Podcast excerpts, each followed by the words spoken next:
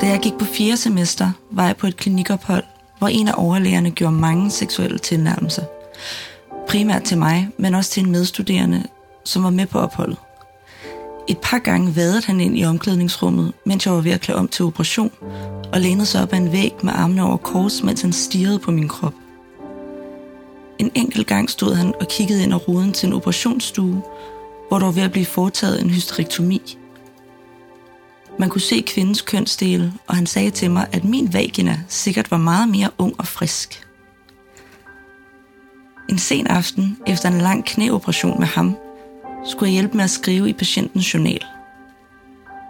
Flere gange brugte han anatomien og læringens skyld som undskyldning for at kramse mig på låret og på knæet, og flere gange rykkede jeg mig væk.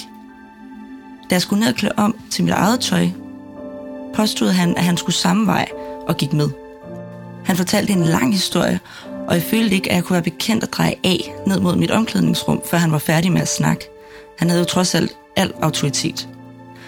Pludselig stod vi ude foran døren til hans kontor, og jeg sagde, at jeg ville finde mit omklædningsrum, hvor til han svarede, at han der havde regnet med, at jeg ville klæde om sammen med ham inde på hans kontor.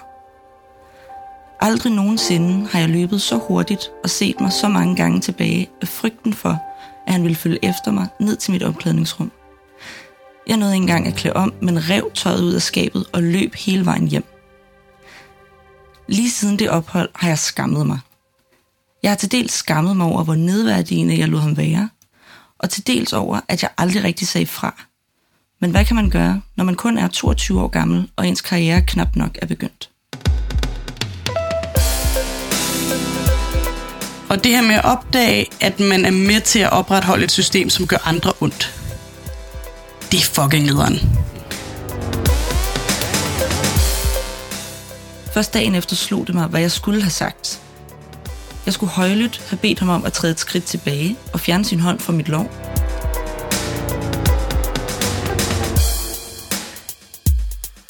Velkommen tilbage til Stetoskopet. I dag sidder vi tre mænd i studiet. Mit navn er Christoffer Skov Olesen. Mit navn er Anders Emil Schack. Jeg hedder Morten Rue. Og Morten, hvad skal vi snakke om i dag? I dag der skal programmet handle om sexikane i sundhedssektoren. Og øh, Christoffer og Anders, vil I definere jer selv som feminister? Det er da svært, ikke? Det synes jeg, fordi at øh, i labelet feminist, der ligger meget ordet kvinde. Øh, og nu er jeg jo en mand, men jeg synes da helt sikkert, at, øh, at de holdninger og det med at øh, gå ind for ligestilling for mænd og kvinder på alle parametre, øh, hvis det, hvis det er det, vi snakker om, så vil jeg kalde mig selv for feminist. Ja, altså altså, jeg vil også sige, de grundlæg, den, altså den grundlæggende idé om, at mænd og kvinder skal have lige rettigheder, den, er jo, den kan man jo 100% stå inden for. Men hele sådan, feminismen har lidt et sådan dårlig branding på den måde, men hvis man siger, man er feminist, så bliver man hurtigt sådan, så tænker folk, jamen, så er man sådan meget... Ja, sådan mili- militant Ja. feminist, eller sådan. Det er ja, det, man, der er, man det er meget lavet ord på den måde, det er blevet i, i debatten i hvert fald. Det har i hvert fald været interessant. En af mærkesagerne for feminismen, det er jo det her omkring sexikane på arbejdspladser og ude i bylivet. Og det her program er klart det program, jeg har fået dårligst respons på, inden jeg har lavet det. Af øh, en del af mine venner, der enten har sagt, at de synes, vi har talt nok om sexikane nu, og hele MeToo-kampagnen, eller nogen, der bare har sagt, det kommer jeg simpelthen ikke til at høre, Morten. Det er for kedeligt. Er det over en bred kamp, eller er det en, øh, en specifik kønsfordeling på de her venner? Det har mest været mænd, Mm. Øhm, som de synes simpelthen ikke, det er sjovt. Men altså, man kan sige, vi kommer jo også... Altså, vi har mistet en lille smule nyhedsværdien i og med MeToo snart et år siden. Men det gør det jo ikke mindre relevant i dag. Det er jo det, vi skal finde ud af. Er det stadig relevant at snakke om? Jeg synes, altså i øh, hele research-arbejdet til at skulle lave det program, så har jeg jo nok fundet ud af, at, at det er stadigvæk relevant. Jeg synes, der kommer mange historier frem fra forskellige venners sider. Der er selvfølgelig ikke noget statistik over det, men, øh, men jeg føler, at øh, vi godt kan stå inden for at lave et program om det her. Jeg synes også, der ligger de historier, som jeg har hørt, der har de det til fælles, at det bliver ikke sagt til nogen. Det bliver ikke sagt til nogen ledere, det bliver ikke indrapporteret nogen steder. Så det er på en eller anden måde øh, noget, der bare får lov til at rumstere uset og usagt. Så noget af det, som jeg synes kunne være rigtig interessant ved det her program, det er også ved at oplyse, hvor går man hen, hvem snakker man med, hvis man oplever noget ubehageligt, og hvad er egentlig ens muligheder? Og så sidder vi jo altså tre fyre i studiet her. Det er også måske noget, man lige skal i tale til. Ja, det er ikke... Øh... Det er lidt elefanten i rummet. Det er som om, der burde være en kvinde i studiet. Men vi skal ud og snakke med en masse kvinder. Ja, og man kan sige, på et eller andet plan, så er vi jo ikke... Så må vi jo også gerne være med til at snakke om hele den her debat. Altså, Jamen, det synes jeg. Og vi må prøve at vente til vores fordel, at vi øh, er lidt udstående i forhold til det her emne måske, og ikke har haft det så tæt ind på livet, så vi kan prøve at være lidt mere den naive lytter, Lidt nysgerrig. den nysgerrige. Ja, helt sikkert. Og Anders, vil du fortælle lidt om, hvem det er, vi skal snakke med i dag? Ja, vi skal snakke med Klaas Johannesen, som er formand for Fadel, og Camilla Ratke, som er formand for Yngre Læger, for at høre, om fagforeningerne har en, øh, en rolle at spille inden for sexiganen. Men den første, vi skal tale med, det er Frederikke Kjærulf Madsen. Hun er selv medicinstuderende, og hun er en af initiativtagerne bag organisationen Uden Tavshedspligt, hvor yngre læger og medicinstuderende de taler ud og deler nogle af de her negative oplevelser, de har haft, taler om sexikane og prøver på at råbe vores fagforeninger op. Og hun har sagt ja til at svare på alle de spørgsmål, vi kunne sidde med, og ligesom uddanne os i det basale omkring sexikane sundhedssektoren er jo fyldt med nogle meget veluddannede mennesker, som er super empatiske og har enormt meget fornemmelse for andre mennesker i virkeligheden. Så det kan næsten virke øh, idiotisk, at vi ikke kan finde ud af at behandle hinanden ordentligt, eller at vi kan gå forbi hinanden på den her måde. Vil du prøve at sige noget om, hvorfor er det også vigtigt, at vi taler om det her i sundhedssektoren, og hvad er det for nogle strukturer, der, der gør, at det er en risiko? Jeg synes, det er rigtig vigtigt at gøre klart, at jeg tror ikke, det her... Nej, jeg ved, det her ikke er et specifikt problem for sundhedssektoren. Det er noget, vi ser i hele samfundet, i alle brancher.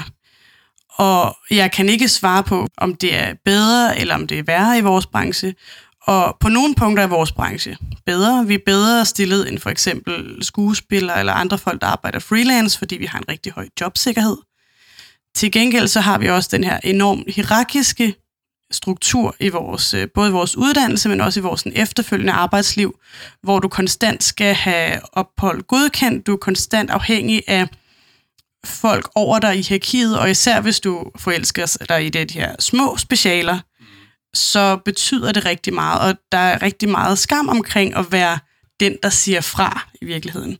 Så det at få et dårligt rygte, som den, der anklager andre for noget, det kan have en kæmpe stor indflydelse på din karriere jeg synes, det er svært at tale om sexikane, fordi at alle de her forskellige øh, former, det kan tage, har forskellige alvorlighedsgrader, kan man sige. Og de skal ikke alle sammen til arbejdstilsynet. Vil du ikke prøve at sige lidt om, hvordan, hvad for nogle, hvad for nogle handlemuligheder har man på den øh, lille, ligegyldige stikpille, som bare går ind på, i forhold til øh, nogle lidt voldsomme episoder. Prøver, kan du prøve at gradere det lidt og sige, hvordan kan man reagere på forskellige ting? Altså, jeg vil lige starte med at sige, at jeg er jo overhovedet ikke på nogen måde ekspert på det område. Nej. Øhm, og jeg mener langt hen ad vejen, at det er en ledelsessag og en fagforeningssag. Og jeg mener, at vores fagforeninger har et kæmpe stort ansvar i forhold til at give vores ledere ressourcer til at håndtere de her ting.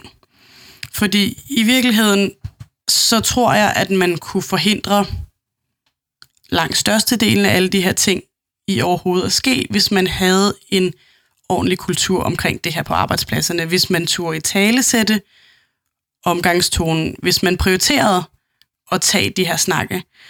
Og det er også en af grundene til, at jeg tror, det er problematisk, at vi har så stort et tabu omkring det.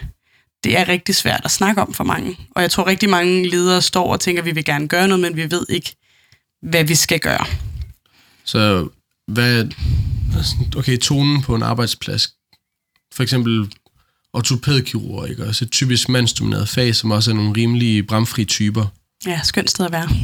ja. Er ingen ironi. Jamen, det her, de er nogle enormt dejlige mennesker, ikke også? Øhm, hvad er det? Der er jo for eksempel en bramfri tone, ikke også? Men det er jo ikke fordi, at der er en, en total overvægt af sexikane, om formålet der vil heller ikke, at de skal øh, holde op med at opføre sig sådan. Øhm, så hvad er det for nogle konkrete ting, du tænker skal ske på en afdeling, som, som for eksempel har sådan en tone? Ja, altså jeg føler næsten et behov for at sige, at jeg er mange år i frivillig i Sexexpressen, så jeg er stor fan af, af bramfri omgangstone i ja. det hele taget. og jeg synes, det er vigtigt, at han snakker om, at man kan sagtens have en meget intim og meget bramfri omgangstone, uden at det behøver at være grænseoverskridende. Og at det, der i virkeligheden er vigtigt, er ikke, at man aldrig laver jokes, der handler om sex på en arbejdsplads. Men det er, at man sikrer, at man har et miljø, hvor det faktisk er okay at sige, okay, overlæge Michael, nu gik du sgu over stregen. Det der, det var ikke sjovt. Og kan gøre det uden en frygt for at blive kaldt ud som snærpe, men at overlæge Michael, som er fuldstændig fiktiv her, i stedet for at tænke, ah, ups, nå, det beklager jeg sgu, det var ikke meningen. Fordi i min verden er det der, du har et fedt arbejdsmiljø, det er der, du har et fedt venskab, der I kan lave dårlige jokes, og I kan sige upassende ting, og vi ved, at det er for sjov, men hvis du pludselig bliver i tvivl om, at det her er for sjov, at du kan føle dig 100% tryg ved at sige, hmm, nu blev jeg utilpas et øjeblik, ja. kan vi lige nulstille en gang. Og det tror jeg, at nej, det synes jeg helt bestemt er et ledelsesansvar, men jeg siger ikke, det er en nem opgave at løse. Nej. Fordi det er jo en, en, en hel kultur, som, øh, som man skal snakke om der. Når man taler sexikane, så taler man også rigtig ofte om victim blaming. Og jeg føler, at det er enormt svært at navigere i det her med at tale om, hvor kan vi lægge ansvar henne. Men øhm, hvis vi taler om, at vi kan være på en afdeling, hvor der er en bramfri tone, øh, og at man skaber nogle rammer for, at folk kan sige fra, så ligger der også et ansvar på nogen for, at de husker at sige fra. Hvad tænker du om, om den problemstilling? Øh, det er jeg fuldstændig enig i. Jeg tror, noget af det, der gør det svært at tale om, og nu tager jeg lige sådan den der meget øh, normative hat på, hvor at det er mænd, som er dem, der krænker, og kvinder, det går ud over. Ja. Og sådan er det ikke altid, men sådan er det tit. Ja. Øhm, men det der er, er, at som kvinde vokser du op i en verden, som lærer dig at sige fra, og at du er nødt til at sige fra, fra før du opdager, at du er kvinde. Altså, fremmede mænd på gaden fortæller dig, at du er kvinde, før du selv har fundet ud af det. Og du lærer meget, meget tidligt en masse forholdsregler i forhold til, hvordan du kommer sikkert hjem, i forhold til, hvordan du omgås med andre mennesker, i forhold til, hvad du ikke har på, i forhold til i virkeligheden alle de her ting, som man kan gøre for at forhindre overgreb. Så når vi taler om det, taler vi i en verden, hvor at mænd og kvinder er socialiseret ekstremt forskelligt. Og det betyder også, at velmenende råd om, hvad man kunne have gjort, taler ind i en eksisterende skam for, at man i forvejen ikke havde gjort nok. Og der findes ikke noget, man meningsfuldt kan gøre for at være 100% sikker på aldrig at blive udsat for et overgreb. Og hvis en person, der har været udsat for et eller andet ubehageligt, kommer og spørger om råd til, hvordan kan jeg undgå det her til en anden gang, så er det super fedt at komme med nogle idéer til, hvad de kunne gøre, og tage den snak. Men hvis det ikke er tilfældet, så må man forvente, at den, der har været udsat for overgreb, og det gælder jo et uanset personens køn, at de har i forvejen kæmpe meget skam omkring det, der er sket. Fordi i den kultur, vi har, så er der rigtig meget skam i forhold til at blive krænket. Så når du giver gode råd, så taler du ind i det. Så derfor synes jeg, det er vigtigt, at vi får vendt den til at tale om, hvordan undgår vi, at folk bliver krænket i første omgang.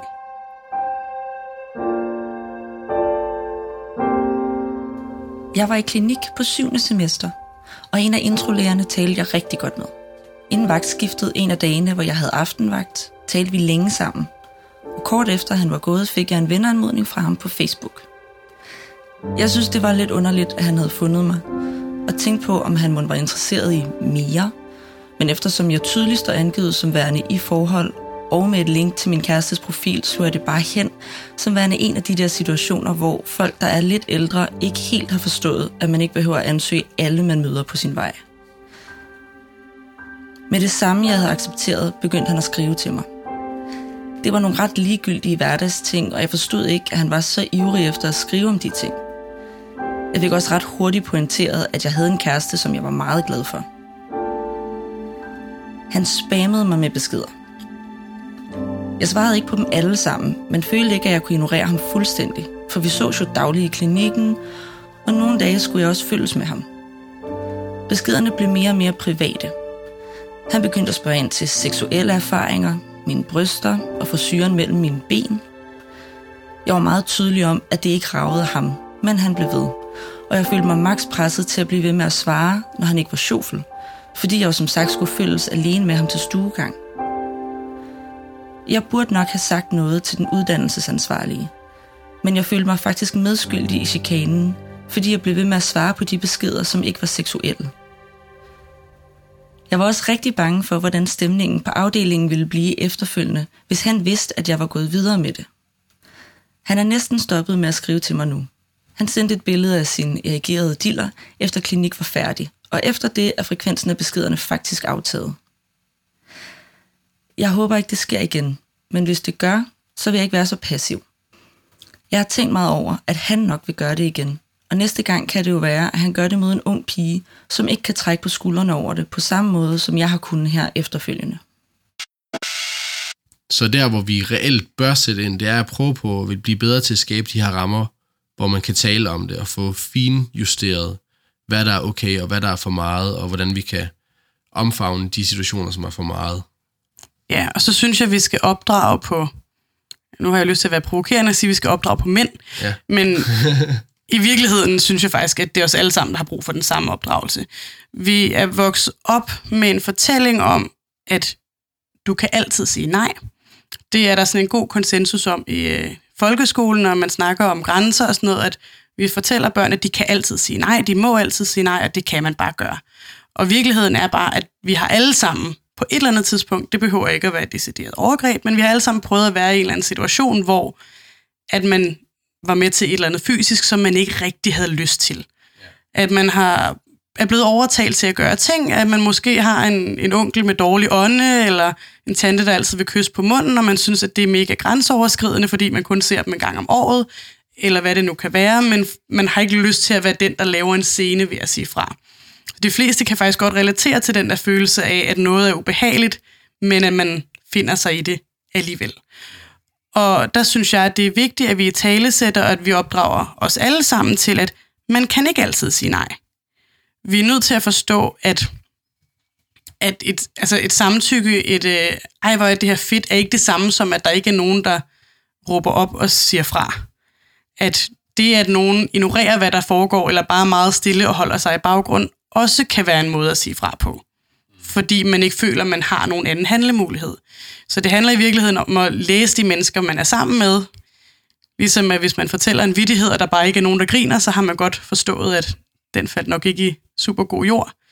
Den her skam, du snakker om, så hvor, hvor stammer den fra? Hvordan kan det være, at en person ender med at have en skamfølelse over, for at en anden person faktisk har opført sig dårligt? Den person har jo sådan set ikke opført sig dårligt. Er det fordi, den har mangel på at sige fra, eller kommer den fra noget andet?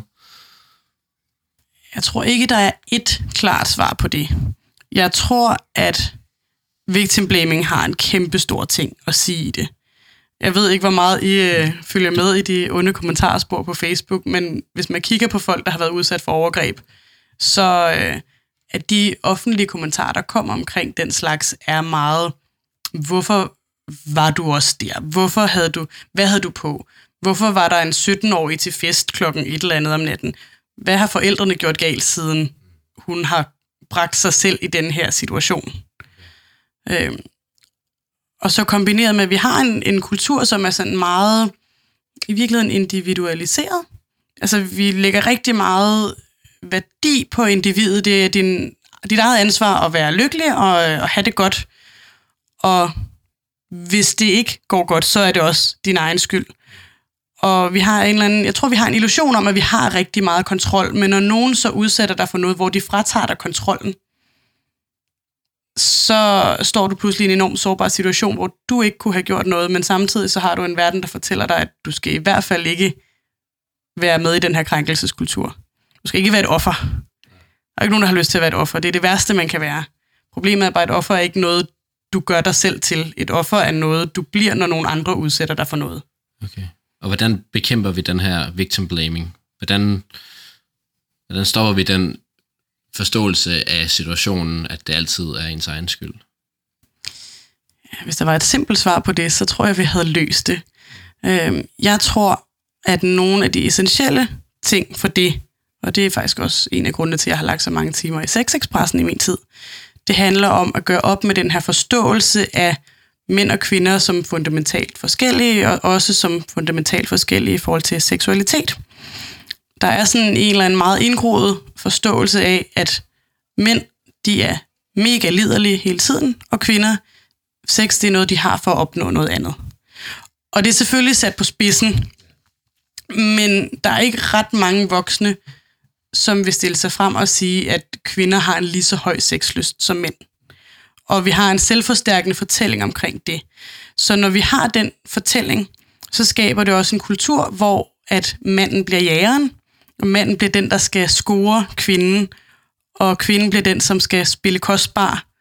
Og derfor så bliver mænd i rigtig høj grad socialiseret til at ignorere det der nej. Og ignorere de der sådan lidt diskrete tegn på, at den anden ikke er interesseret. Så derfor tror jeg, det er faktisk sådan helt på det der basale punkt, at det er det, vi skal have gjort op med. Inden vi fortsætter med Frederikke, så tænker jeg, at vi tager et øh, afbræk. Og Christoffer, du har været ude at lave en omgang overlægens spor, og hvem er det, vi skal høre fra i dag? Det er fuldstændig korrekt. Jeg har været ude og snakke med Jakob Rosenberg, som øh, er overlæge i kirurgi på Herlev Hospital. Derudover er han også klinisk professor, og så er han øh, nyligt indvalgt som medlem af regionsrådet. Og det er netop det her med, at han er nyligt indvalgt medlem af regionsrådet, som jeg har været ude og snakke med ham om. Øh, så vi skal høre lidt om hans mærkesager, og hvad han mener er det vigtigste at fokusere på som læge på den politiske scene. Velkommen til Overlægens bord. I, I valgkampen og også nu i den almindelige politiske hverdag, der har jeg selvfølgelig haft øh, det, man kalder nogle mærkesager. Og, og den vigtigste ting er nok øh, det her eksploderede øh, dyrficering, eller hvad man nu skal kalde det, af, af vores øh, hospitalsvæsen. Det er sådan, at hvis man ser på det, det, man kalder de centrale administrationsomkostninger, så er de i Region Hovedstaden på cirka 3 milliarder kroner om året, og alle de andre regioner i Danmark, de ligger på cirka en halv milliard kroner om året. Og så ved jeg godt selvfølgelig, at der er flere borgere måske her, end der er i hvert fald nogle af de andre regioner. Men selv når man udregner det per patient eller per behandling, per borger, så ligger Region Hovedstaden astronomisk højt. Så der er altså et, et problem i den måde, man, man tilrettelægger administrationen på, specielt i Region Hovedstaden, hvor det er gået helt ud af en tangent med alt for meget administration og med alt for meget øh, gene til klinikerne, så, øh, sådan set. Jeg kan huske, da, da jeg var ledende overlæge, så tænkte jeg sådan set en gang imellem, gud, der må være ansat nogle, nogle folk øh, på regionsgården, hvis eneste opgave det er at genere klinikerne. Det er selvfølgelig lidt hårdt sagt, men, men der kommer hele tiden øh, forespørgseler, og man skal redegøre for det ene og det andet, og det er ofte, man tænker, jamen, bliver der overhovedet brugt til noget af det her? Så der er meget sådan øh, redegørelser og dataindsamling og kontrol, bare for at vedligeholde et administrativt system, og sådan set meget, meget langt fra patientbehandlingen. Og husk nu på alle sammen, at det kerneydelsen, det er jo altså patienternes behandling. Vi har nogle syge mennesker, vi skal gøre raske, og det handler ikke altid om, at man skal sætte kryds i et schema for, om, ja, nu kan jeg ikke lige give et eksempel, men der er et hav af ting, man kunne, man kunne drage frem for, for tåbeligheder i alt det her registreringshelvede, som, som vi befinder os i i hverdagen. Øh, et, et godt eksempel også på, på, på noget, som er, er mildt forfærdeligt, det er jo indførelse af sundhedsplatformen. Og øh, nu, hvis I har fulgt med i, i pressen, har I nok lagt mærke til, at, at Region Syddanmark nu har valgt det samme system, som, har, som man har i Region Midtjylland, nemlig det, man populært kalder for Midt-EPJ. Og Region Syddanmark har altså fået det her system til 258 millioner kroner i indkøb og implementering, og vi har altså givet mere end 2 milliarder kroner i Region Hovedstaden for selvfølgelig ikke det samme produkt, det ved jeg godt, men et stadigvæk et elektronisk journalsystem. Og så kan det godt være, at man siger, at når, ja, men, øh, sundhedsplatformen kan på sigt lade, gøre alt muligt fancy, men det er vi jo ikke som klinikere specielt interesseret i. Vi skal have et system, der understøtter vores kliniske hverdag, og, øh, og derved gør det lettere for os at, at varetage patientbehandlingen. Og der vil jeg sige, at der er sundhedsplatformen altså unødigt vanskelig at håndtere. Det giver en nedsat øh, produktion. Det ser vi allerede nu ved, at vi, skal, vi får en strafbetaling i, i, i regionen for, for, at vi ikke kan opretholde produktivitetskravet. Og, og så har, vi slet, så har vi slet ikke talt om øh, personalets tilfredshed, eller patienternes for den sags skyld. Så der er, der er en lang række meget alvorlige problemer med sundhedsplatformen, og det ser ikke ud som om, at det bliver bedre med tiden. Nej, men tror du, det kan fixes? Svaret er nej. det kan ikke fixes på den måde, at det bliver lige så godt som for eksempel systemet øh, fra, fra Jylland. Men øh, det kan selvfølgelig blive lidt bedre, det er klart. Man kan bruge mange millioner og milliarder på at tilrette det, så, så tingene bliver en lille, lille smule nemmere at håndtere. Men den basale, det basale problem er, at opbygningen er forkert, og det er, program, det er programmeret i et sprog fra 1960'erne, som ingen danskere ser ud til at kunne programmere i. Så det er altså unødigt vanskeligt at lave tingene om. Hvis man derimod øh, kunne tage det system, man nu har i Region Syd og Midt, så er det et dansk udviklet system, og det har ingen børne, børnesygdomme mere. Det har været i brug i over 10 år nu, så tingene er ligesom overstået. Så hvorfor opfinde den dybe tallerken igen og bruge så mange milliarder kroner til ingen verdens nytte? Og det er jo altså skatteborgernes penge. Det vil sige dig, lytter. Det er dine skattepenge, der går til det her. Og det er bare ikke rimeligt. Det er det simpelthen ikke. Så, så jeg, jeg vil synes, at man skal revurdere det, som det hedder på fint dansk, men i bund og grund skal man bare skrotte det. Altså, det, det, det, længere er den sådan set ikke. Men man kan selvfølgelig ikke skrotte sundhedsplatformen uden at have et alternativ. Vi kan jo ikke gå tilbage til papir og blyant, trods alt. Det vil være lidt tosset. Så vi skal analysere det grundigt, og så forhåbentlig på et tidspunkt i gang sætte en ny udbudsproces. Det vil jeg mene var det fornuftige. Og så kunne man håbe, man lander på, øh, på øh, systemet fra Region Syd og Region Midt, sådan så man på, på sigt forhåbentlig kan få det samme system i hele Danmark. Det vil altså være nemt. Vi er altså et lille land, ikke? Vi bor kun det samme antal mennesker, som man bor i Hamburg. Så hvorfor, hvorfor skal vi alle regioner opfinde den dybe tallerken? Det virker helt tosset. Bare det her forrygte med, at lægegruppen bare skal overtage lægesekretærernes arbejde, så den bare lige. Altså, hvad har man tænkt sig? Har man tænkt, at lægegruppen bare sad og trillede tomfinger og kiggede ud af vinduet, og uden problemer kunne absorbere en hel faggruppes arbejde? Altså, i vel og mærke en faggruppe, som har været og som er virkelig dygtige til at sikre patientflowet, og at, at lægesekretæren er jo sådan set den lim, der hænger hele flowet sammen for, for patienterne i systemet. Og jeg mener, at det er en total katastrofe, at man har negligeret det og fyret alle de her sekretærer, og så bare tror, at lægerne kan overtage deres funktion uden, uden, uden nogen problemer. Det er jo oplagt, at det giver både en kvalitetsforringelse og også en nedsat produktion. Det er simpelthen logik for burhøns. Hvad tænker du om de her overlæger, som har valgt at sige op øh, i kølvandet på Sundhedsplatformens indførelse? Jamen altså, for det første kan jeg godt forstå det.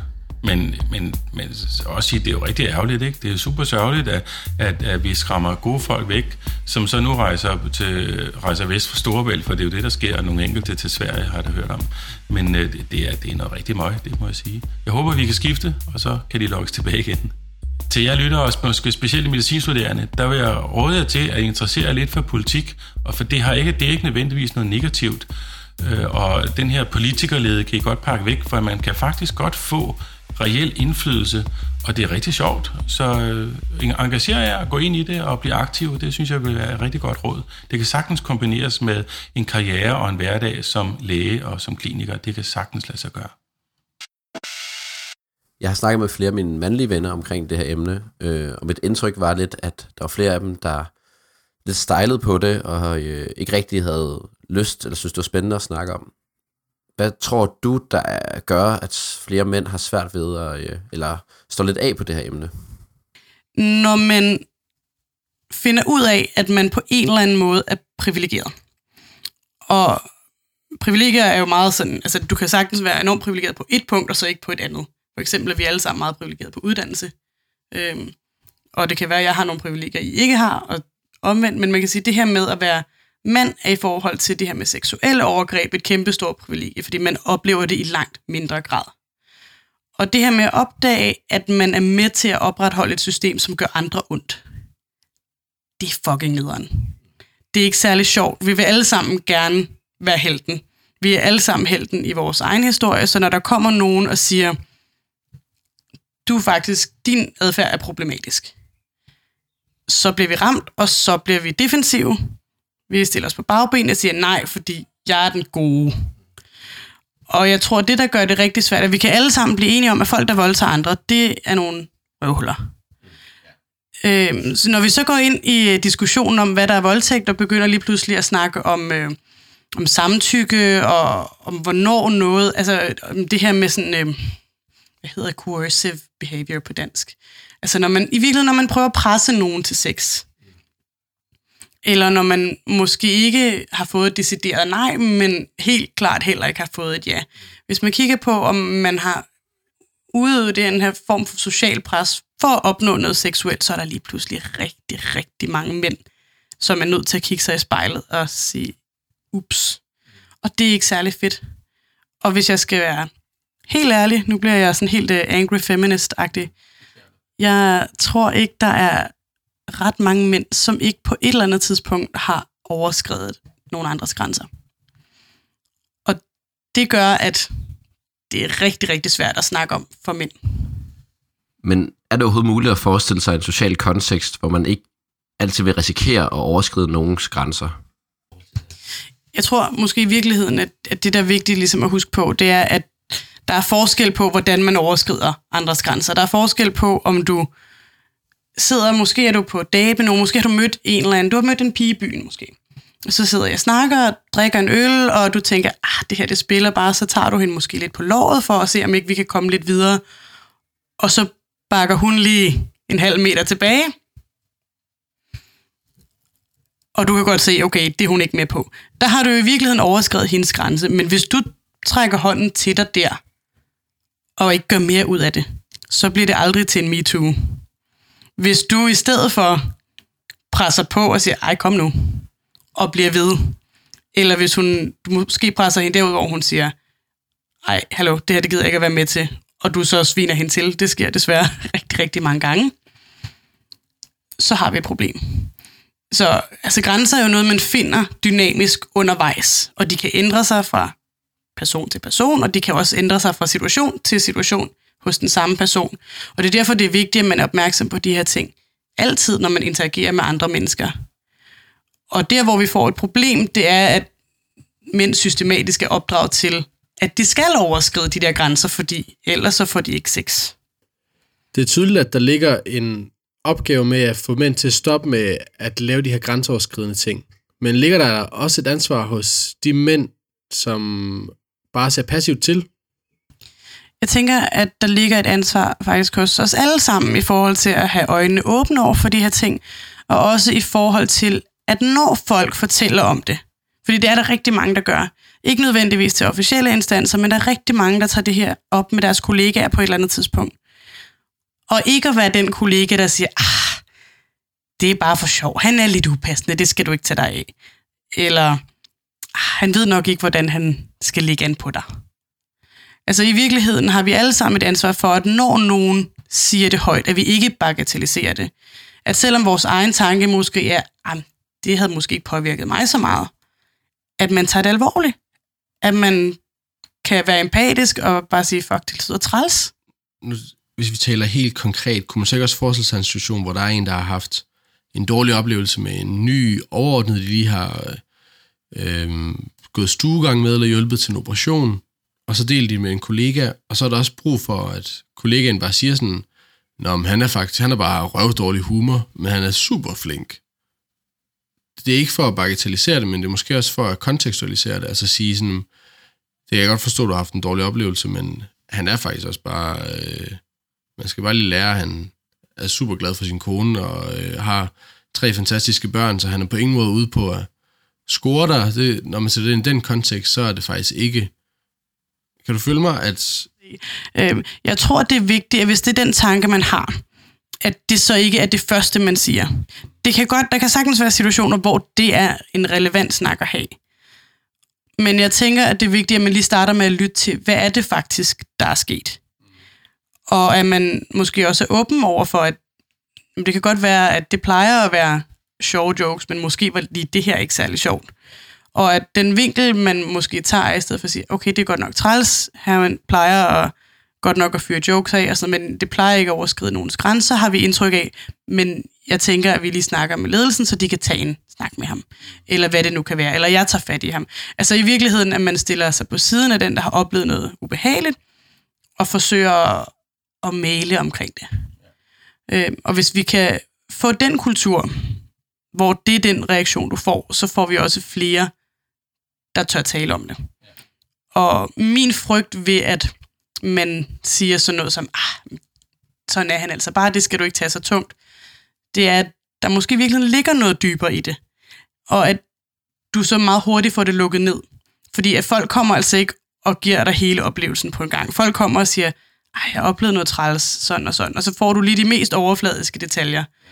Fordi jo flere detaljer du putter på, jo mere intim bliver det. Og hvis man bliver lukket ned hurtigt, så, øh, så kommer den aldrig videre.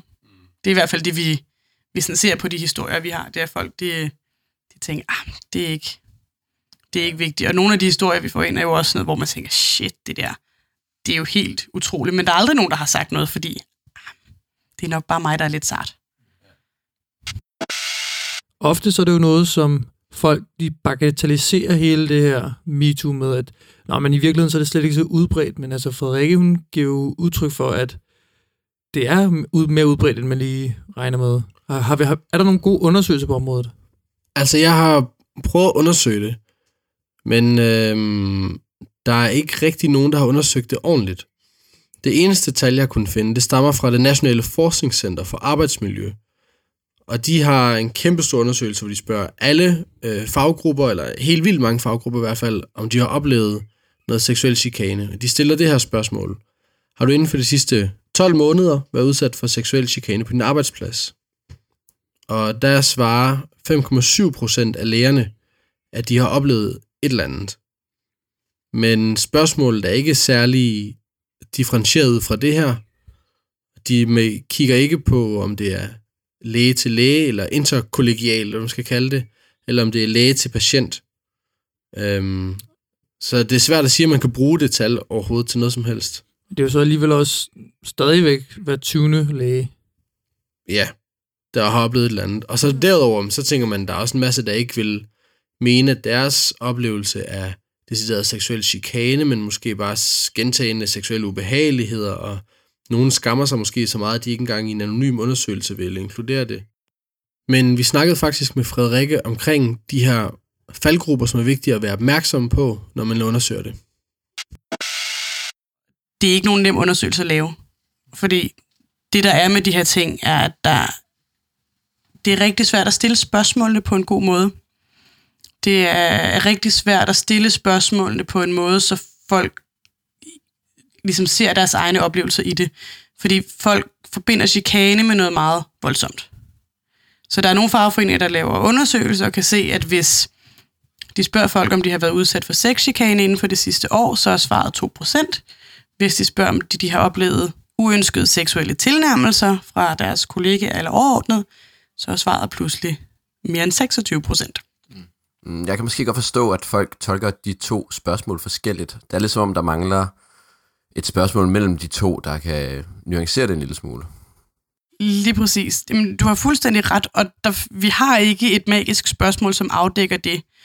Og du adresserer en rigtig fin pointe, som er, at hvis du spørger for specifikt, så risikerer du at få nogle ting med, som i virkeligheden ikke nødvendigvis var sådan rigtig problematiske. Men selv når du spørger så specifikt, så risikerer du stadig at få en underrapportering. Altså det, der er min oplevelse med det her projekt, det er jo, udover at vi får en masse sådan, historier ind og sidder og arbejder med, med det, så snakker vi jo også med vores kollegaer om det. Og det, jeg oplever, er rigtig meget, når jeg snakker med folk om det, så er det cirka halvdelen af mine veninder, som har oplevet de her ting. Ja, det chokerede faktisk også mig. Øhm, fordi jeg tænkte, jeg har ikke oplevet det her, men jeg er ikke i tvivl om, at det er en ting. Det var cirka halvdelen af mine veninder, der har oplevet sådan noget. I forhold til spørgsmålet, hvor udbredt er det? Det, når jeg har snakket med folk omkring det her, så er det en af de, aller, en af de ting, folk går aller, allermest op i. Sådan, er det her overhovedet et problem, der er stort nok, til at vi bør skænke det så meget opmærksomhed? Og så kan vi tale enormt meget om, det er fucking svært at undersøge det. Der er mørketal, vi kan ikke stille spørgsmålene ordentligt, der er skam, og man gider ikke fortælle om det, man vil ikke være en del af en offerkultur, alle mulige ting.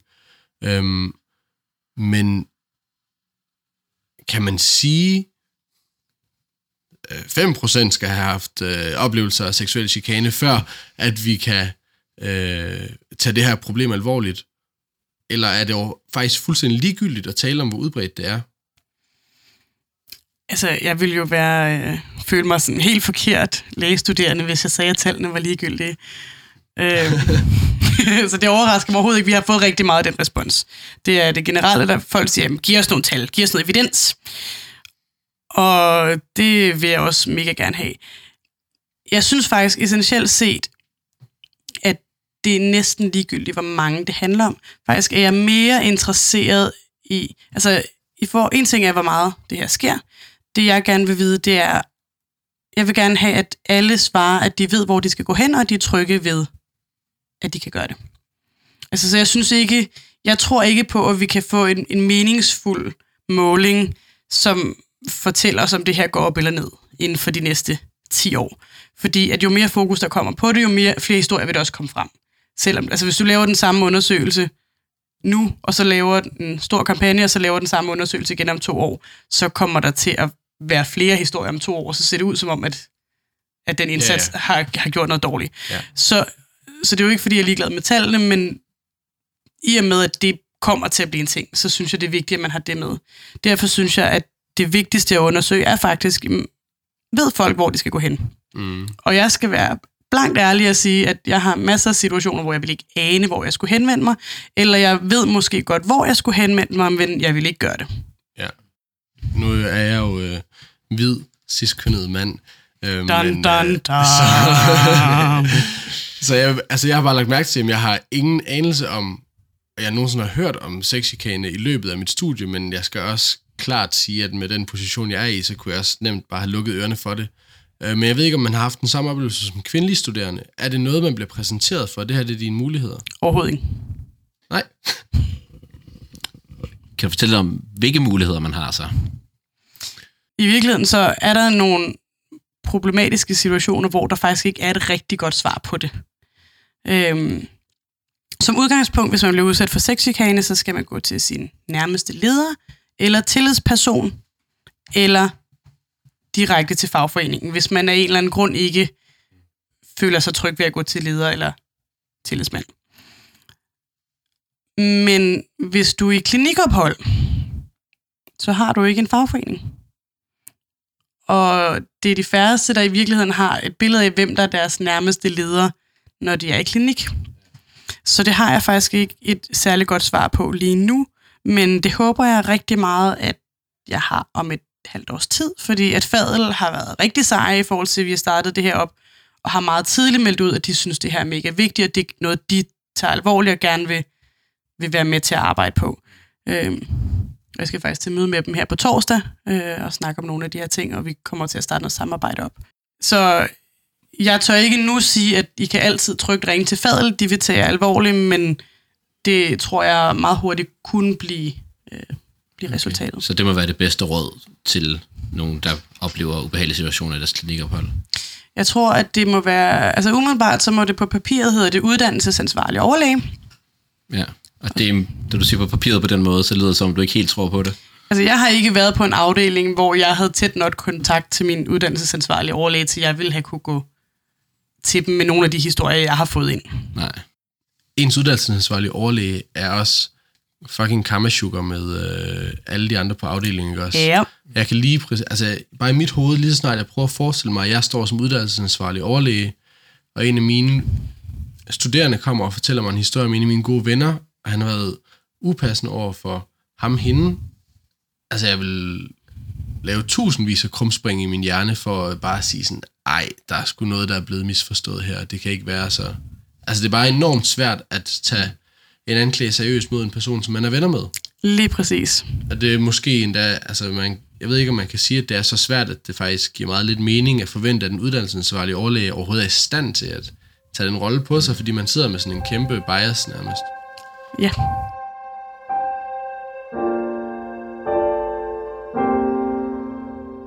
Jeg havde en lille, ubekvem, eller i det mindste underlig oplevelse, da jeg var i klinik på 8. semester. Forud for en planlagt operation var jeg i gang med at finde de forskellige remedier frem, før jeg gik i vask, herunder en brille. Derfor stod jeg inde i hjørnet af et relativt stort lokale og fiksede brillen, da den opererende, kvindelige og noget overvægtige overlæge, som jeg skulle assistere, kom til. Hun skulle hurtigt smutte ind for at se til patienten på lejet, inden hun selv gik i vask. Hun valgte så ikke at gå direkte hen til døren, hvor der også var en maske at snuppe, men i stedet at slå en stor bue hen forbi hjørnet, for at tage en maske fra foran mig, så hun fik mast sin barm og bu op imod min ryg og numse. Der er virkelig ikke særlig meget plads herinde, var. Situationen var lidt mærkelig og ret unødvendig. Så fortsatte dagen. Du har været i kontakt med Fadel, fortæller du, øh, og siger, at de har været rigtig positive, og I prøver at få, få det i talesat og skabe nogle tiltag. Og vi skal snakke med Fadel om lidt, og det hører vi mere om der. Men hvad med en fagforening som Yngre Læger? Oh, I wish. Øhm, jeg tog jo allerførst fat i lægeforeningen, fordi jeg tænkte, de er vores brancheorganisation. Det her må være noget, der de ligesom tager hånd om. Og deres øh, svar var meget hurtigt, det er slet ikke os. De øh, satte pegefingeren på næsen, råbte fri og kastede bolden videre til yngre læger. Sådan. Og øhm, så kontaktede vi yngre læger og fik ikke rigtig noget svar. Så har vi i tale sat det i øh, medierne, og vi har fået nogle... Hvad, hvad mener du med, at I ikke fik noget svar? Øh, vi fik ikke noget svar. Der, der kom ikke nogen mail tilbage. Okay. Øhm, og så øh, har vi kritiseret dem for ikke at tage den op. Og har fået et svar tilbage, som kan koges ned til, vi hører ikke ret meget om det, så vi tænker ikke, det er et problem. Det er ikke noget, vi har tænkt os at gøre noget ved. Hvad synes du, de skulle gøre mere? Fordi jeg kan godt i princippet følge rationalet. Vi får næsten ingen henvendelser. Derfor ser vi ikke, altså derfor mener vi, derfor mener vi ikke, at vi kan tillade os at bruge en masse ressourcer på at undersøge det. Derudover er undersøgelser måske faktisk ligegyldige. Hvad mener du, de bør gøre? Jeg synes, at der er nogle forskellige tiltag, man kan vælge at gøre. Og det er noget, der kræver ressourcer, og jeg vil sige, at jeg bebrejder dem på ingen måde, at de ikke lige har prioriteret det her op til overenskomstforhandlingerne. Ah, Øhm, men der er ligesom flere dele i det, og noget af det vigtigste, det er at indhente viden om det og dele den viden. Og der er rigtig mange andre fagforeninger, som har arbejdet med det her i mange år, så det vil være relativt nemt at sætte et par folk på at skaffe den viden ind. I virkeligheden at spare med de andre fagforeninger. Vi arbejder lidt på det selv i vores lille gruppe, og vi vil også rigtig gerne arbejde sammen med yngre læger med den viden, vi har. Men vi har ikke ressourcer til at løfte hele det her. Fordi der findes rigtig meget viden om, hvad man kan gøre på afdelinger, hvordan man kan i talesætte det, og hvordan man tager de her ting op. Så jeg tænker, at der er en, en vidensdeling og en, altså i virkeligheden en uddannelse af vores allesammens ledere. Og så tænker jeg, at man kan gøre rigtig meget sådan også oplysningskampagnemæssigt. Jeg tænker i virkeligheden, at det kunne da være mega fedt, hvis du gik ind på Lægeforening eller Yngre Lægers hjemmeside, og at du allerede på forsiden kunne se, hey, har du været udsat for sexchikane, eller der, har du oplevet noget ubehageligt på arbejdspladsen? Tryk her, så, snakker, altså, så er der en guide til, hvad du kan gøre.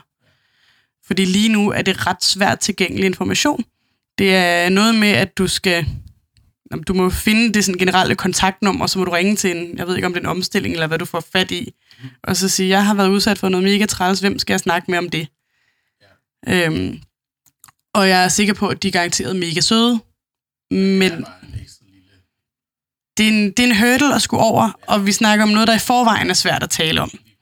Så jeg vil synes, det var mega sejt, hvis alle vores fagforeninger var meget tydeligt ude omkring det her, at sige, vi tager det alvorligt, der er ikke nogen henvendelser, der er for små. Det betyder jo ikke, at alt skal retforfølges, men der er ikke noget, der er for småt, og du kan selvfølgelig være anonym. Og du kan få hjælp til at bearbejde, bearbejde hvad det nu end er, der er foregået. Og at de kunne også være tydelige omkring, at det måske ikke er så vigtigt, hvilken position du har. Fordi vi jo i virkeligheden har rigtig... Jeg tror, der er mange sager, som netop falder imellem stole. Fordi er det den ene eller den andens fagforening, er det er det chefens fagforening, fordi de er ikke i yngre læger? Eller er det fadel, eller er det yngre Altså, hvem er det, du skal have fat i? Frederik stiller altså en kritik af fagforeningernes indsats på det her område, eller måske kan man snarere sige, at det er en form for opfordring til at gøre det lettere for folk at indrapportere deres, øh, deres øh, de ting, de bliver udsat for. Ja, hun er i hvert fald ikke helt tilfreds med, hvordan det er lige nu. Nej. Jeg har snakket med formanden for Yngre Lægers fagforening, Camilla Ratke, om øh, prøve på at få svar på den her kritik, som Frederikke stiller, og også egentlig høre, hvad kan Yngre Lægers medlemmer gøre, hvis de oplever seksuel chikane på arbejdspladsen? de kvinder, som vi har talt med omkring sexikane, de er ikke sikre på, hvor de skal henvende sig, hvis de oplever noget ubehageligt på deres arbejde. Hvem synes du har ansvar for at informere yngre læger om, hvad de skal gøre, hvis de oplever sexikane? Jamen, det synes jeg, ledelsen har. Ledelsen på de enkelte afdelinger? Øh, ja. Øhm, fordi det er jo et ledelsesansvar at sikre, at øh, de medarbejdere, man har, de kan omgås hinanden øh, uproblematisk, og at de ikke chikanerer hinanden, og at man ikke føler sig chikaneret på sin arbejdsplads. Men i den sammenhæng kan det jo også godt være, at man har brug for at vente med andre først, og det kan jo være en tillidsrepræsentant, men det kan jo også være en, man er meget mere fortrolig med, end det er en, et familiemedlem, eller en ven, eller veninde, eller noget andet. Ja. Tillidsrepræsentanterne, det er yngre lægers repræsentanter ude på afdelingerne, det er korrekt? Jo, Ja. Okay. Så mener du, at yngre læger har en del af ansvaret for det? For at informere omkring øh, sexikane, eller er det op til de enkelte hospitaler at stå for det? nej, det mener jeg ikke, yngre læger har et ansvar for. Hvad kan øh, yngre læger hjælpe med, hvis man oplever seksuel chikane? Ja, men yngre læger kan jo bistå en øh, omkring ansættelsesmæssige problemstillinger.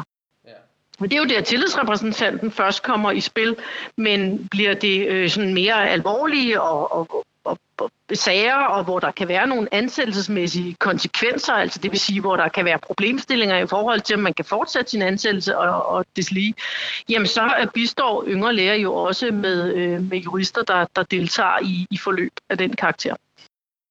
Det her, de her specifikke sager omkring øh, sexikane, mener du faktisk ikke rigtig hører til inden, altså inden hos yngre læger.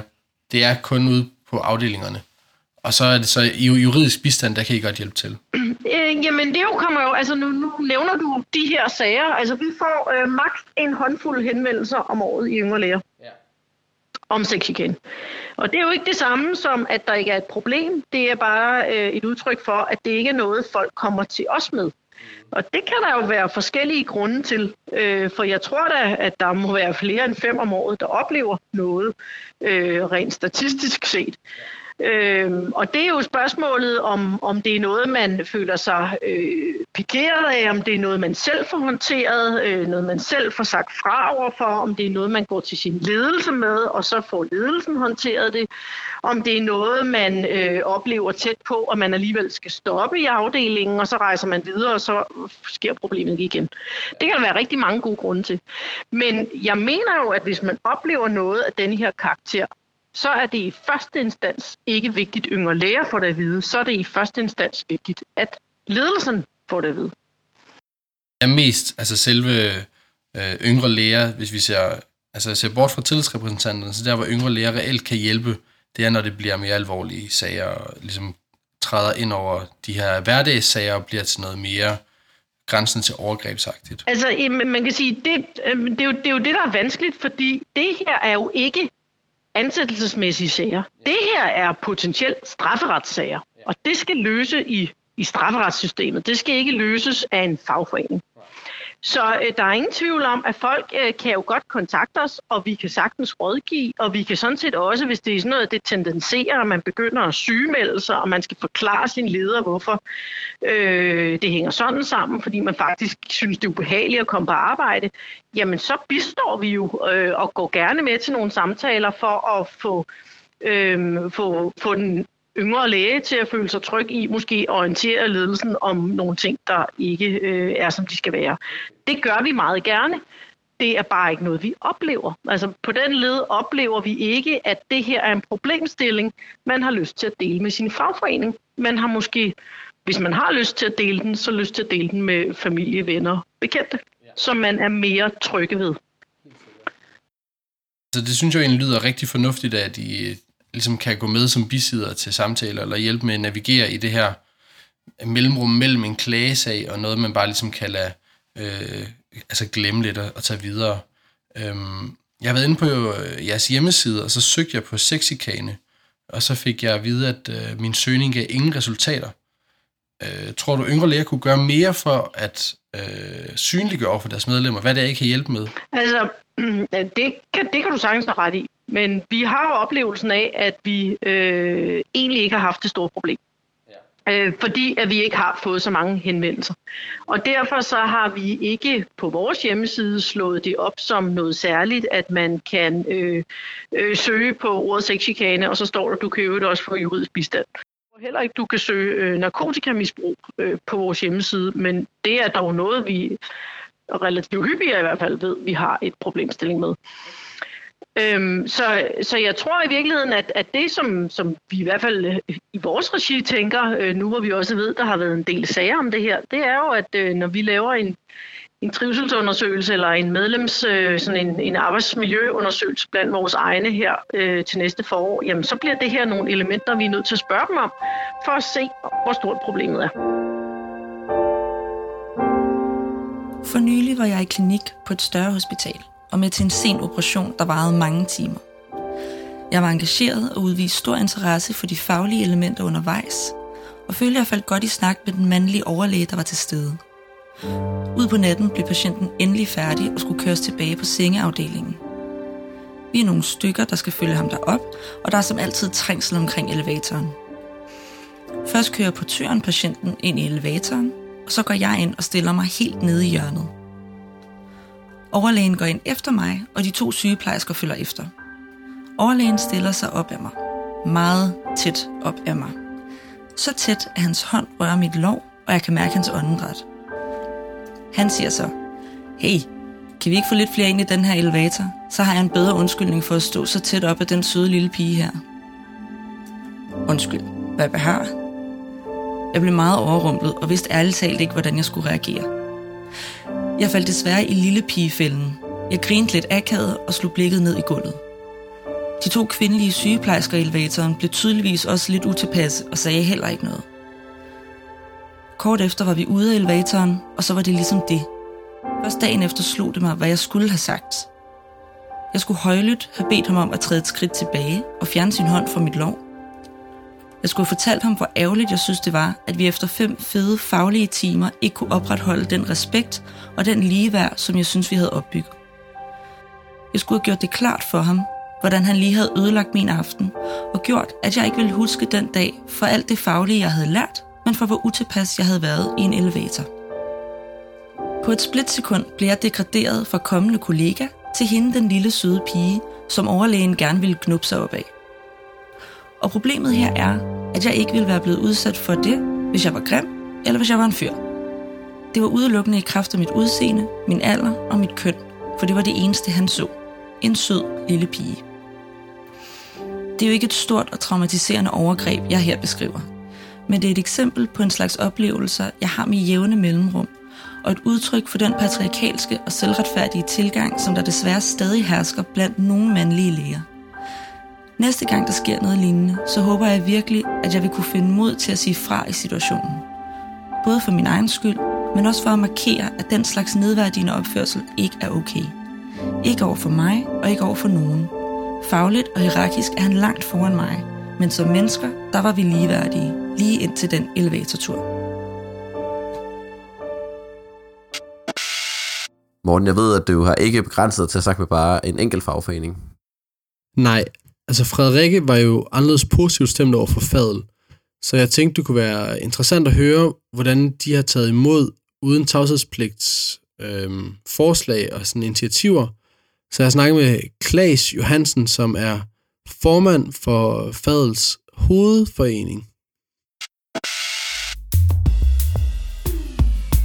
Her i kraft af, at der har været den her MeToo-bevægelse hen over det seneste år, er det så noget, I har haft nogle overvejelser omkring i Fadel, I skulle have mere fokus på? Ja, øh, vi har fokus på det i det, at vi har bakket op om øh, den græsrådsgruppe, øh, der hedder Uden tavshedspligt, ja. øh, som jo er lægestuderende og læger, mm. øh, der har indsamlet førstehåndsberetninger fra læger og lægestuderende, der har oplevet sexchikane. Og deres kampagne, den har vi delt, og den bakker vi op om, øh, fordi vi på trods af, at vores egne øh, tal ikke kan bevise det, er sikre på, at det foregår derude. Ja. Fordi vi ved, at lægestuderende er jo udsatte. Ja. Øh, vi er de yngste på arbejdspladsen. Vi er der tit i kort tid. Ja. Og vi er lavest i hierarkiet. Så indtil videre er det det, vi har gjort, mm. øh, at vi har bakket deres kampagne op. Øh, vi har prøvet at stable nogle arrangementer på benene på de fire lægeskoler Ja. i Danmark, og det er vi stadig i gang med. Mm. Kunne I finde på at inkludere det i den kommende studietrivselsundersøgelse? Ja, helt sikkert. Hvis man kontakter Fadel omkring en seksuel chikanesag, så er, så er man alligevel ret langt i forløbet, ikke også? Men hvad vil du sige, hvis man oplever noget ubehageligt, på en eller anden måde en øh, chikanerende adfærd med seksuelle undertoner, og man ikke synes, at man kan tale, tage den direkte, og man kan ikke sige det til den uddannelsesansvarlige. Man kan føle sig heller ikke tryg ved at tale med sin chef om det. Altså vil jeg jo råde dem til at tage kontakt til os. Mm. Øh, hvis man er i tvivl, så, øh, så gør det ikke noget at tage kontakt. Øh, vi, vi kan ikke altid hjælpe selv. Øh, det kræver, at øh, sagen er på et arbejdsretsligt øh, område, hvor vi har vores kompetencer, men vi kan i hvert fald hjælpe videre. Øh, og selvfølgelig, det der giver mest mening, er at prøve at løse problemet så snart det opstår. Mm. Og jeg har fuld forståelse for, at det kan være enormt, enormt svært. Ja. Øh, men hvis man kan tage kontakt til sin nærmeste leder, så det er jo selvfølgelig det første, man gør. Men derefter kan man gerne øh, tage kontakt til os. Så I kan ligesom hjælpe med et juridisk øh, aspekt. Har I nogen mulighed for at hjælpe, hvis man bare har brug for hjælp til at tage kontakt til sin leder? Hvis man bare synes, det er en svær situation? Ja, altså hvis man øh, er for eksempel bekymret for at sidde til den samtale helt alene, Mm. øh, så hvis man læser i København, øh, der har man det privilegie, at Fadel har ansat øh, tillidsrepræsentanter, som vil kunne bistå en i sådan en samtale for eksempel. Ja. Men det har vi ikke i de andre byer på samme måde. Okay. Øh, så det vil være, ja, kun være et tilbud i København. Mm. Hvad vil der ske, hvis man... Er der et direkte nummer til tillidsrepræsentanterne, eller en mail, eller hvad? Ja, der er en mailadresse, som hedder, hed- den hedder tillid-fadel.dk. Det er en solid mail. Ja. hvad vil der så ske? Vil man bare konkret, hvad vil situationen være, hvis man sendte noget afsted der? Ja, altså, det, det er lidt svært at sige, fordi vi har ikke rigtig en protokol til, hvad vi vil gøre, når der kommer en henvendelse med en, der har oplevet sexchikane, fordi vi, som sagt, måske har oplevet det en eller to gange, Ja.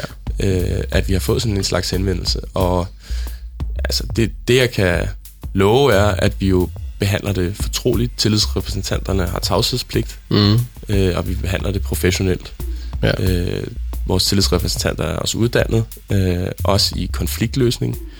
Øhm, Hvilken baggrund har de? De er også medicinstuderende, Okay. øhm, og de er så ansat øh, hos Fadel. Hvad hvis man ikke er i København? Er der mulighed for at tage kontakt til tillidsrepræsentanterne, bare for at få noget støtte, eller få, få at vide, hvordan kan man håndtere en eventuel samtale med sin chef, eller er det uden for deres funktion? Ja, altså, det, det er det egentlig lidt, fordi de er- er ansat kun i København, men for praktiske formål, så ringer man bare til Fadel, og så finder vi ud af, øh, at de rigtige parter mødes. Mm. Øh, altså, selvom der måske er noget med, at de er i København, og Ja, ja. det er ikke sådan rigtig nemt, at de kan komme lige til Aalborg. Nej. Men skulle sagen opstå, så sætter vi selvfølgelig i værk øh, i forhold til, at det kan lade sig gøre. Ja. Øh, så jeg er helt sikker på, også hvis man oplever noget i de andre tre studiebyer, så, øh, så kan vi give ja, tæt på den samme øh, service. Måske ikke lige så hurtigt Ja, ja. øh, og så direkte som i København. Ja, okay. Synes du, at ansvaret hovedsageligt ligger hos nogle andre end fagforeningerne? Altså, vi har i hvert fald også et ansvar, tænker jeg. Ja. Øh, altså, fagforeningerne forbereder jo deres medlemmer og støtter deres medlemmer på det arbejdsmarked, de skal ud på. Ja. Så klart har vi et ansvar i forhold til at oplyse dem om, hvad, hvad er okay, og hvor siger man fra, og hvad mm. gør man så, når man har sagt fra? Ja. Hvordan får man løst sådan en konflikt? Og at man så også bistår til at løse nogle konflikter. Det er jo i kernen, hvad en fagforening gør. Ja, så er vi ved at være ved øh, vejs ende i øh, denne omgang. Ja. Vi har hørt fra yngre læger fra Fadel, så har vi hørt fra Frederikke fra øh, Uden Tavshedspligt. Øh, desuden skal der lyde en stor tak til øh, Cecilie og Rasmus Honoré Roe for oplæsning af de historier, vi har hørt løbende undervejs, som er anonyme historier, som vi har til dels fundet på uden tavshedspligt, og til dels har indsamlet selv. Øhm, det er jo sådan et program, der ikke rigtig ender i en klar konklusion. Vi kan sætte to streger under og sige, sådan her er det. Men øh, det er blot, øh, kan vi slutte af med en lille opfordring til, at øh, vi fører den her samtale med videre ud af klinikken, og har måske større opmærksomhed på vores, øh, på vores kollegaer omkring os. Så vil vi gerne øh, give det sidste ord til Frederikke, som har en opfordring til øh, de medicinstuderende. Ja. Tak for i dag. Tak for i dag. Men primært til mændene, så er det her ting, som ikke går så meget ud over jer. Og det betyder, at for jer kræver det, at de aktivt holder øjnene åbne for at se det. Fordi der er nogen, der ikke kan undgå at få den her opmærksomhed og opleve, at det sker. I kan vælge at lukke øjnene for det. Så mit ønske til jer er, lad være med at lukke øjnene.